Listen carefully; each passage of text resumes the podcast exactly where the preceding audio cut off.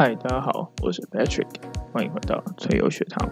制作这个节目的用意是让你成为最好版本自己，让生活有全面性的提升与改变。在开始之前，麻烦你在底下帮我留下五星的评分，你的支持与鼓励对我来说会是继续创作最大的动力。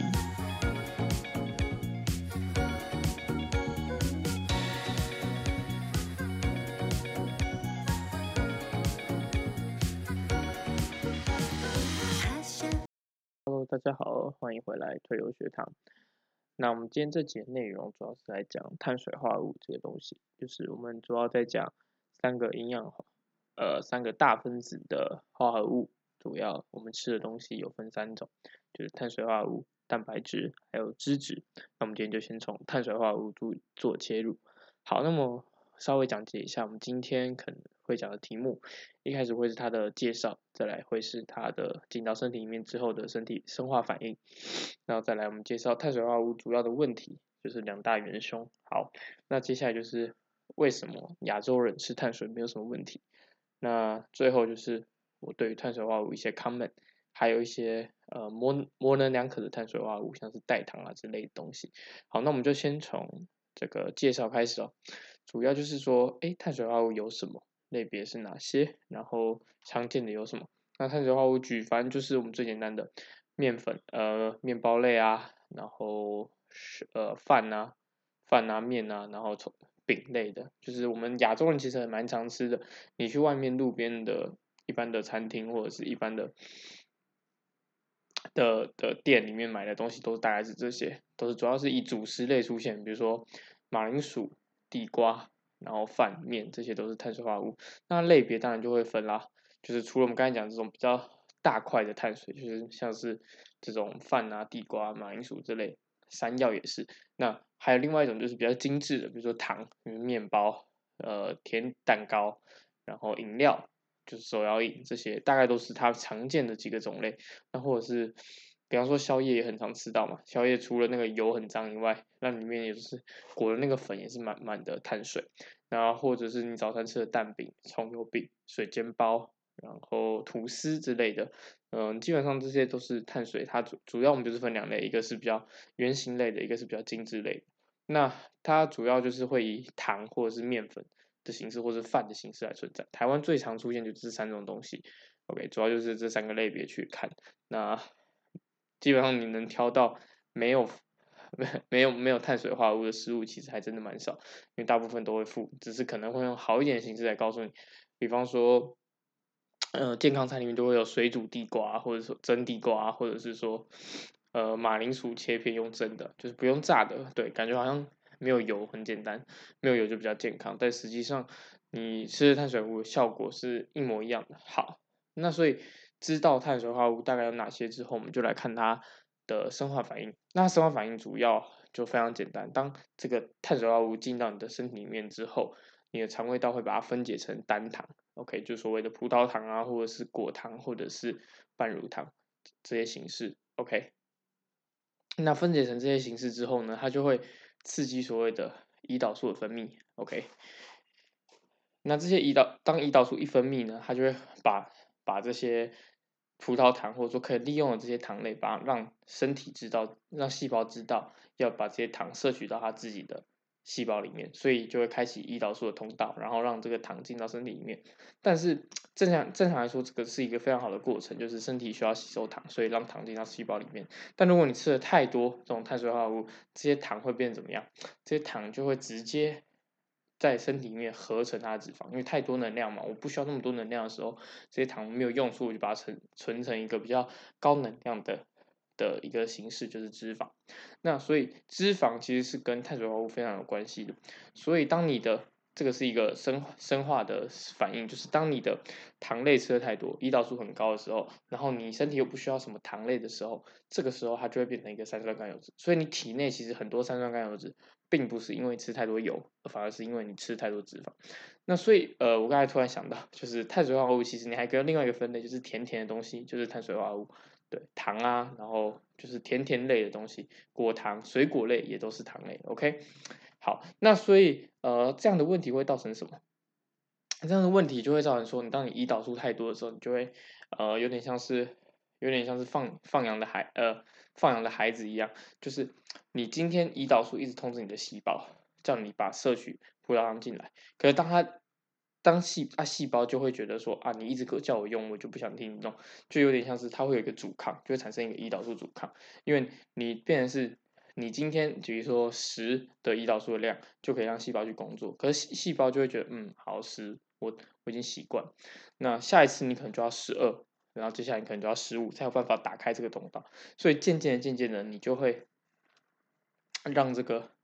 胰岛素产生一个阻抗，细胞对胰岛素产生阻抗，那。最明显的例子呢，就是说，其实为什么一开始会先从增加脂肪开始，其实就是脂脂肪细胞对这个胰岛素的阻抗是最小的。什么意思？意思是说，当其他细胞不想听胰岛素的时候，脂肪细胞会说好，没关系，那我听你的话，我把糖摄取进来，然后我这个脂肪细胞就把它合成脂肪，所以我们才会回到我们刚才讲的三酸，呃，你的葡萄糖会变成三酸甘油脂，就是这个道理。就是说，你的胰岛素细胞会是，哎，sorry，你的脂肪细胞会是一个最早。呃，最晚产生阻抗的一个细胞，所以它会帮助你合成很多脂肪，避免你的血糖过得很高。那当你血糖在你血液中的血糖太高，就是很多细胞都不要这些糖的时候，它就在血液中流嘛。那这些血呃这些血糖太高的情况下，就会造成你很多组织反应的的的问题，那最后就会造成所谓的糖尿病。所以糖尿病其实。呃，很明显，我们当然说糖尿病它就是尿出糖嘛，但是它的问题其实主要问题是因为你的血糖太高，你长期摄取太多糖类，然后摄取太多精致的糖类，才会造成糖尿病的问题。就是其实简单来说，呃，我们以 Type Two 来说哈，因为它分两个的形式，Type One 就是没有胰岛素，OK，Type Two 就是胰岛素没有作用。好，那以 Type Two 来说，主要。都是后天成因，那后天成因主要都是因为你的糖类吃的太多，导致你我们刚才说的胰岛素的阻抗，就是胰岛素，你的细胞不听你胰岛素的话，OK，大概会是这样的问题，所以呃，这就是我们糖类所吃的一个少吃太多会有一个问题。那另外一种糖类我觉得比较特别，就是所谓的果糖。那果糖呢，它其实跟一般的葡萄糖其实不太一样，OK，那这个葡萄糖。这个果糖呢，它会，它并不会像我们刚才讲的，会经过我们的胰岛素，然后来让你的身体去吸收，它反而是会直接进到肝脏，然后让肝脏来做消化跟代谢。但是，一样同样的逻辑，如果你今天你的的糖类太多，你的果糖太多的时候，你肝脏没有办法负荷，或者说肝脏因为呃可能一些要处理一些问题，比如说你的酒精，比如说一些毒素，它在处理的时候它就太累了，那它太累的时候，它就会有点罢工，它就会变成是把你的的。果糖变成你的脂肪，所以脂肪肝其实有一部分是果糖。那果糖会存在什么地方？比方说你喝的可乐里面就有果糖，你吃的这些水果里面都有果糖。这种麦呃对，甜甜的这些水果里面的糖就是果糖，或者蜂蜂蜜里面都是果糖。所以不要觉得蜂蜜哎可能好像没有热量，但实际上这些果糖是由你的肝脏是直接的做代谢。那如果有问题，就会直接跑到你的肝脏里面，大概是这样子会出现的问题。那所以，我们接下来讲一下，就是关于碳水化合物两大元凶。就总结来说，我们刚才说了那么多碳水化合物的种类，还有说它的问题，其实最重要的问题的来源就是两个，一个是糖，OK，精致的糖，米质部的糖，另外一个就是面粉。那你可以发现它两个。两个东西有什么特色？两个东西的特色呢，就是在于说它两个东西都是精致过后的。什么意思？其实你看，以前我们吃到糖可能要从水果里面吃到，那你吃水果你必须要啃很多纤维嘛，你没有办法现现像现在就是直接用榨的，直接把那个果汁榨出来，然后直接吸它的汁，吸到满满的糖，没有办法。你以前就只能靠吃完一颗水果才有办法获得这些糖类。那或者是你可以想说面粉。面粉其实就是从麦子里面来的嘛，那你以前可能要吃麦子才有办法得到一样的能量，对不对？但是现在你只要把它压碎了碾压，然后把它精致化之后，它就变成一个呃很好保存又很便宜又有营养价值的东西。所以这两个东西因为是一个比较精致的东西，对身体来说是非常不不适应的，因为身体还是习惯于远古的时代，我们没有办法适应这些这么精致的东西，所以才会导致这么样的问题。有点像是说，今天呃我的。我今天假如说我要吃一个呃量值是十的东西的时候，我必须要吃一个一百饱度的东西。那这样，那这样我呃，然后在这种状况下，我们会达到一个平衡。那如果现在你都把它变成精致化，就变成是这个反应的波值太高，你可能才吃五呃五十分饱，但是你可能它里面阈值，它里面的这个糖的指数可能就是二十到三十，那这样就会造成你摄取过多的糖，身体是没有办法负荷。所以这些精致的问题就在于说，我们身体没办法去适应这样子的剂量跟它这样的数量在我们的身体里面，所以这就是精致产生的问题。好，那所以回到原本讲的生化反应，你糖跟面粉其实都是一种精致的碳水化合物，那这些精致碳水化合物呢，它就会进到我们的身血糖里面嘛，对不对？代谢之后变成血糖，血糖之后它就一样促进这个胰岛素分泌，那胰岛素呢就会分配给细胞，让它进入到你的细胞里面。但是当这些东西吃的太多的时候，你就会变成脂肪，OK，所以就会开始越来越胖。这就是为什么吃碳水会胖的原因。再加上其实呃，不论是糖跟面粉哈，它其实都是一个非常重要的能量来源。也就是说，其实我们大脑里面是，就是你吃下糖，跟你去吸骨科碱或者说吸毒品，它的那个爽的感觉是一样的。就是说，你吃完糖，或者吃完一些碳水化合物，就是一些精致糖类。当你吃完之后，其实你的脑袋的反应是跟吸完毒品是一样。所以你可以说糖是一种合法毒品，完全同意。这就是说，所以为什么会大家会想一直喝饮料，会想要一直吃一些碳水化合物，因为很开心、很爽。没错，对。所以这就会造成说，你会糖一直吃、一直吃，然后没有办法代谢，然后，然后它就会变成脂肪。那讲到为什么？这些糖类啊，或者说碳水化合物会让你一直吃，原因就是说，糖在以前远古时代，它是一个非常重要的资源。它比如说像水果里面才有嘛，这一点点的糖，你看一整颗水果吃完才有一点点的糖分，或者是就是它，而且它就是一个很快速得到的能源。你看它进到血液里面，它就变血糖，血糖马上就可以被身体利用，不用像脂肪还要转来转去，或者蛋白质还要转来转去，才能变成我们可用的形式。所以。糖类是一个非常好利用食物，那大脑当然也会 favor 这样的食物，因为当你吃马吃了之后，你马上就会有一个非常好能量的补充，所以大脑会对这个东西会有个兴奋感，所以这个就是所谓我们刚才讲的糖上瘾的一个状况。那所以当然就会有些人问啦，那为什么我们亚洲人吃那么多多这么多这些糖类，像是我们都每餐都吃饭啊，我们这些都是我们的主食啊，那为什么根本就没有什么问题？然后你也可以可能会想说，哎，那我我也吃很多饭了，我也喝很多什么东西啊，可是我看大家都台湾人都还是有些人很瘦啊，都没有什么状况。那我这边整理了几个点，就是主要是为什么亚洲人会会比较瘦的的原因，就是我们也是吃很多高碳的。那当然你也可以看到有些研究，比如说像他们去调查冲绳的一些长寿的老人们。那他们的饮食比例也是以高碳为主，都是以碳水化合物为主。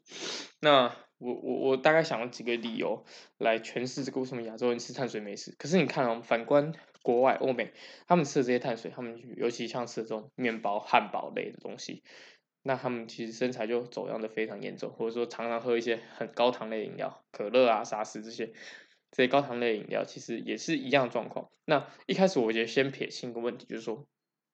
其实台湾人没有想象中那么瘦，OK，虽然亚洲个子算是小，但是其实我们的脂肪量还算是蛮高的，所以你不能用呃胖跟瘦不能用身材外形来看，你必须要用它里面蕴含的脂肪量。当然女生会比男生高一点，不过我说普遍性来说，就是我们的呃脂肪量是没有没有到特别的低的。好，那我们就先我就来讲一下我整理了几个为什么亚洲人会比较瘦的原因。那主要说一开始的话，嗯，我们可以先想一件事，在远古时代，亚洲其实比较不容易去耕种，像是我们农业时农业革命之后，我们其实亚洲人其实在耕种上是非常辛苦，我们可能一年如果没有下雨，我们可能连吃不到一次稻子，所以很容易会有饥荒的情况，就是说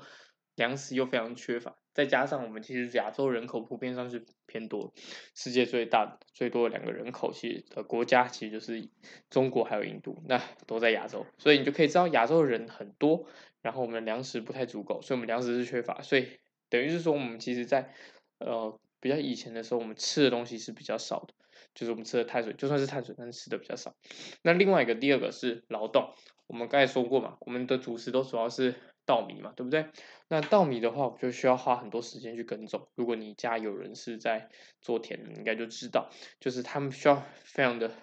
呃努力的去劳动，然后用尽所有的这些甘糖。那这些甘糖，我们刚才呃可能刚才没有提，那我稍微提一下。甘糖呢，就是主要是肌肉储存在里。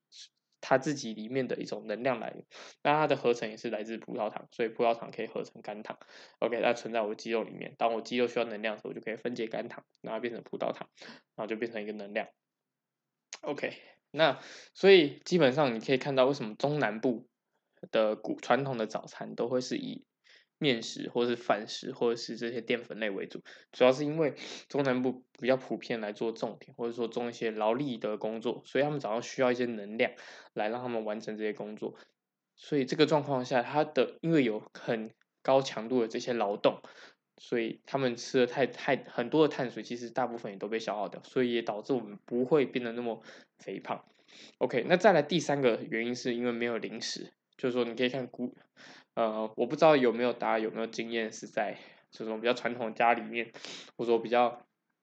跟我妈家的状况，就以前在生活比较匮乏的时候，其实基本上我们是没有什么东西吃，所以一天可能就吃个早餐跟晚餐而已。所以也就是说，相对来说，因为我们中间没有很多的零食，不会让我的胰岛素无止境的分泌，造成胰岛素的阻抗。所以我，因为我断食时间又很长的情况下，我的胰岛素不分泌，我胰岛素很敏感，那就不会造成我们刚才讲的胰岛素阻抗，然后最后造成我的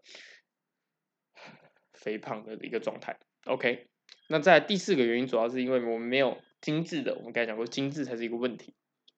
我们没有精致的糖，还有果糖，甚至是蔗糖这些东西。当然，我们会说日治时代我们制了很多糖，或蔗糖啊什么。但是基本上我们在更远古的时代，我们只有你看以前吃糖多辛苦，你要啃那个甘蔗，吸那个甘蔗汁。榨糖其实也是比较晚期才出现的一个东西。所以我们讲现在是讲远古时代，所以。我们就没有很精致的糖类，我们不太会提炼糖，也不太会提炼果糖，也不太会提炼蔗糖，所以这些东西都是比较少的。所以这种情况下，我们就呃比较吃比较粗糙的碳水。那当你在吃粗糙碳水的时候，你实际上吸收碳水的量就会比较少。OK，再来第五个原因其实蛮简单，就是基因耐受度，就是也许我们亚洲人对于碳水的耐受度就是比较好，就是不容易胖。当然你可以这样说，我也不否认，因为亚洲人其实个子都比较偏小。这是合意的。那在第六个原因是，嗯，你我们刚才讲到精致是一个问题，但是你可以看到，如果以以前古老的方式来说，我们是碳水其实是没有那么精致，我们都是吃一种比较圆形的米，比如说糙米啊、胚胎胚芽米这些比较圆形的米，那它是比较没有加工的，就是比较不会去壳，就是可能会去壳，但是可能就是会比较粗糙一点。那相对来说，它就没有精致的。糖类那么的危险，就相比于国外，国外都是都是麦嘛，那麦呢，它也就会呃变成一个，它面粉其实就很容易变成一个很精致的东西，那不像我们可能中国中国古老的时候，其实都没有办法吃到太好的的纯精致的碳水，还是这样。OK，那在第七个，我觉得这个是我自己归纳出来的，我觉得算是蛮有道理，就是说，其实我们亚洲人其实比较有。这个上市场习惯，就是我们比较都是以新鲜的食材为主的一个文化，就是我们比较不会靠着这种冷冻运输业啊，大卖场也是买很多东西的话，所以基本上我如果是新鲜市场，我们交易的东西都是比较圆形的食物，那吃圆形食物就可以避免一个精致的问题，就是我不会避免这种过度的加工啊，还有打包包装的问题，我们就可以。吃到一个比较圆形，然后比较粗糙，那这个粗糙就会让我摄取到这些精致的东西就比较少，所以我碳水吃的就会相对来说会比较少，大概是这样。OK，那接下来就是一个 宗教信仰的观念哦，那这个也是蛮有趣的，就是说你会发现亚洲人其实呃在很多地方是比较节俭，比较。克制自己的，OK，就是亚洲人比较保守，你可以这样说，就是有一部分是因为我们宗教信仰，就是可能儒家思想嘛之类的，就是我们要知道自己，哎，要自己知足啊，然后要稍微克制一下我们自己的食欲，那相对来说我们就会吃的东西吃的比较少，OK，那。所以这以上就是总结关于这个亚洲人为什么吃那么多碳水没什么问题的一个状况。当然现在环境有点不太一样。我讲的是老一辈人，老一辈人其实大部分都蛮瘦，尤其阿公阿妈那个年代，我都怀疑他们是不是营养不良还是怎么样。就明明现在食物都可以那么多，但是他就很明显跟年轻人这么有点稍微脂肪量多些是不太一样的状况。因为像我阿公他其实因为他有在种田。那他每天都是去劳动十几个小时，就是比我每天工作时数还要长，对吧？比我上课时间还要长，就觉得蛮厉害的。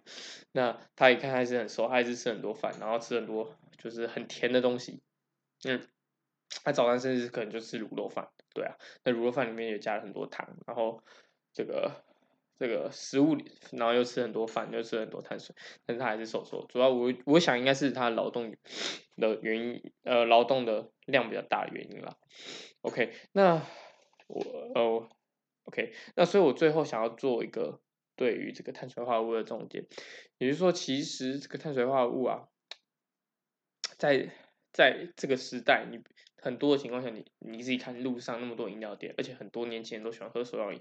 就其实光从一开始你不喝手摇饮，就是呃，这是我最近看到一个，我看到一个朋友，然后他破一篇现实说啊，他喝他就是不喝手摇饮，戒掉手摇饮，然后喝喝水，他收掉多少多少，然后我心里就想，哎，这不是很简单，这不是本来就可以做得到，就是说其实呃手摇饮对于台湾人会。你可以看饮料店一家一家开，原因是为什么？因为台湾人喜欢喝，那糖就就跟我们刚才讲过，糖会让你上瘾。OK，所以在这种情况下，你必须要去分辨说碳水化合物或糖，或是这些呃这些精致的面粉糖，它的 必要性，它是习是你习惯吃这些东西，还是你需要吃这些东西？OK，当然我不得不否认，我自己也会有很常吃碳水化合物的时候。就是我，比如说我在爬山之前很需要肝糖，或者说我需要长距离运动，跑马拉松，或者是比如说骑脚车骑很远，那这种情况下我需要很多肝糖储存在我身体里面的时候，我当然需要补糖。但是如果其他时候我其实根本就不需要糖的呀，我们换个角度想，因为我不我不是呃，在我先否我先澄清，就是这里我讲的是一般人类，不是讲就是不是讲说有一些身体状况人，那当然这个你要去征询医师，OK？那所以。你要去分辨说碳水化合物是你习惯还是你需要，OK？因为当你习惯，你就觉得哦，我每天都吃饭啊，所以没事，我可以可以继续吃。可是其实你仔细去想，你根本就没有吃饭的需求，你根本就不需要去吃饭。为什么你不需要吃饭？因为你根本不需要糖类。你每天如果你是上班、下班、上学、下课，你没有运动需求的时候，你根本不需要用到任何碳水化合物。你说脑袋喜欢，呃。脑袋喜欢吃糖吗？没有啊，脑袋也喜欢吃的是脂肪。OK，脑袋喜欢，其实最喜欢的是酮体，它不太喜欢碳水化合物，因为碳水化合物会让你有一个呃 insulin，就是胰岛素的一个 peak，就是让你胰岛素直接爆冲。那当你胰岛素爆冲的时候，你这时候脑袋就会昏昏，想要睡觉。OK，你常常应该会有这样的状况，因为当你吃完太多糖，脑袋你的血糖提高，你就会想要睡觉。所以有时候。呃，我在高中的时候啊，就是中午每次下午第一节课都会很想要睡觉，原因就是这个。那所以我们要对于碳水化合物啊，我们除了要了解习惯，还有需要到底是哪一个？对，通常应该是你不需要碳水化合物。那你当你需要的时候，我们再好好的善用它。就是你要知道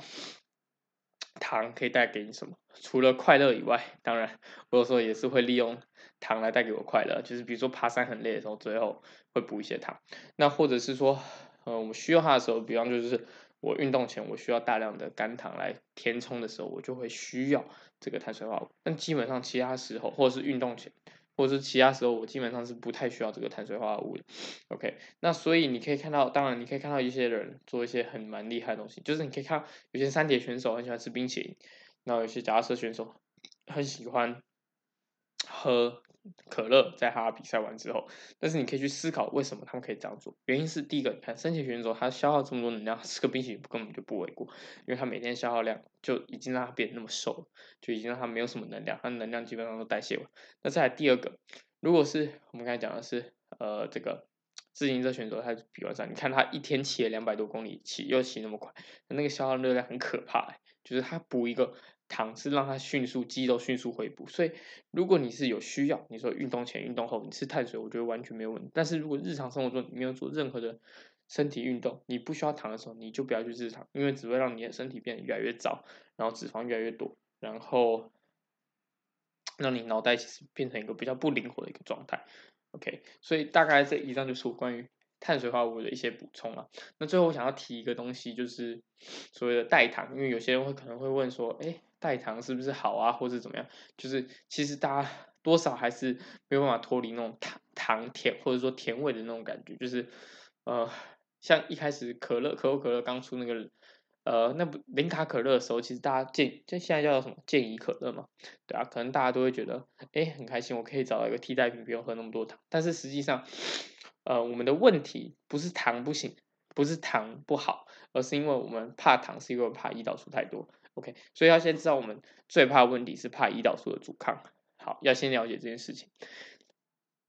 那在这个前提之下，其实我们后来就是做一些研究，有一些人去做一些研究，发现其实代糖啊，因为它里面建议可乐是用代糖嘛，这些代糖啊，其实并不是每一个都是好的，所以我这边会推荐几个比较好的代糖，你们下次可以试试看。如果你只是想要甜味的刺激或者甜味的爽感的话，就是用一些代糖来做到。但是实际上我们发现，就最后发现，其实代糖啊，它最的的形式只有只有几个是可以用，第一个是所谓的。呃，呃，赤藻糖醇，OK，赤藻糖醇，那这个东西蛮贵的，它就是一颗，就是像结晶状，也像是糖的样子，那它是